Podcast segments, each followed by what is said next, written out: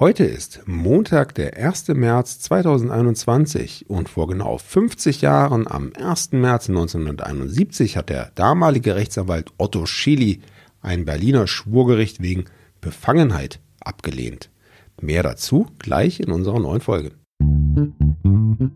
Was geschah heute, vor einem Jahr, vor 10, 50 oder 100 Jahren? Was geschah vor Jahr und Tag?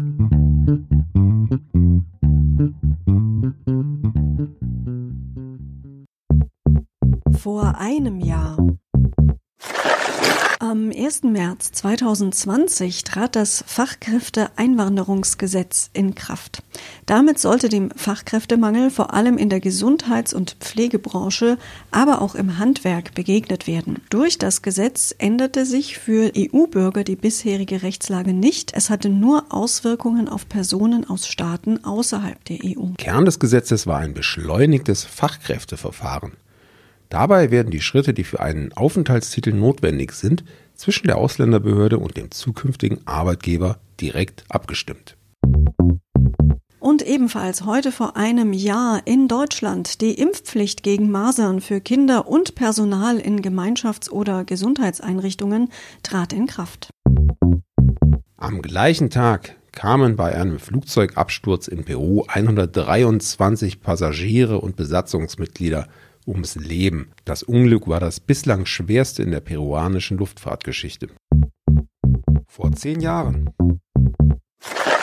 Karl Theodor zu Gutenberg trat heute vor zehn Jahren wegen der Plagiatsaffäre um seine Doktorarbeit als Bundesverteidigungsminister und auch von allen weiteren politischen Ämtern zurück. Vor 25 Jahren. Am 1. März 1996 erschoss sich bei einer Polizeiaktion der mutmaßliche Serienmörder Ferdinand G. im Südtiroler Kurort Meran. Innerhalb von drei Wochen hatte der offensichtlich geistesgestörte Mann zuvor fünf Menschen ermordet. Ferdinand G. wurde auch der Serienkiller von Meran genannt und hatte die meisten seiner Opfer vermutlich aus nationalistischen Motiven getötet. Im Februar 96 hatte er einen 61-jährigen deutschen Bundesbankdirektor und dessen 50-jährige italienische Geliebte erschossen. Außerdem dann einen 57-jährigen Landarbeiter, einen 36-jährigen und schließlich auch noch seinen 58-jährigen Nachbarn sowie den Polizisten, der bei der finalen Polizeiaktion im Einsatz war. Vor 50 Jahren ja, ich hatte es eingangs schon kurz erwähnt. Am 1. März 1971 vertrat der damalige Rechtsanwalt Otto Schilly den Terroristen Horst Mahler vor Gericht und lehnte das Schwurgericht wegen Befangenheit ab.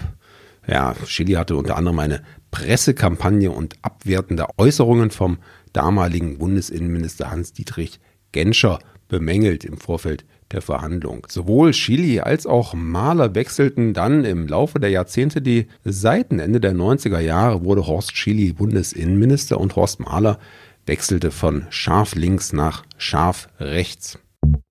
Vor 75 Jahren.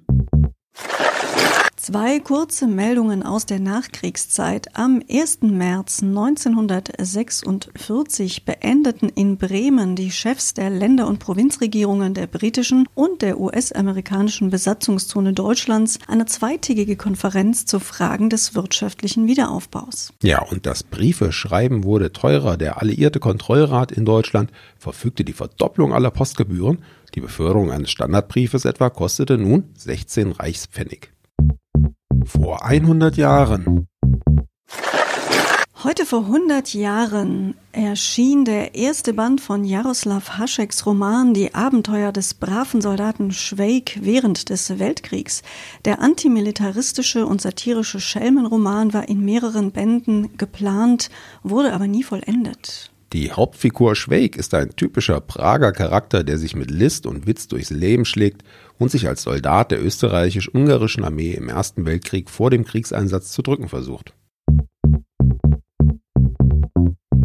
Ja, zu Gutenbergs Rücktritt. Das war ja eine Meldung vor zehn Jahren, an die ich mich noch gut erinnere. Was mich damals am meisten geärgert hat, war seine Salami-Taktik, also immer so in, in Häppchen und Scheibchen die Wahrheit zuzugeben und davor aber erstmal zu leugnen. Das ist mir noch in Erinnerung geblieben. Mhm, und das hat sich auch eine ganze Weile hingezogen bis zu seinem Rücktritt letztendlich. Und äh, ganz am Anfang hat er ja noch, ich erinnere mich an seine Worte, ist äh, die Vorwürfe als abstrus abgetan und äh, dadurch natürlich umso mehr das Interesse der Öffentlichkeit und der Medien befeuert, denke ich, ein Mechanismus, den man ja auch Jahre später dann nicht nur bei den anderen Plagiaten, bei den Doktorarbeiten feststellen konnte, sondern auch im Fall des damaligen Bundespräsidenten Christian Wulff.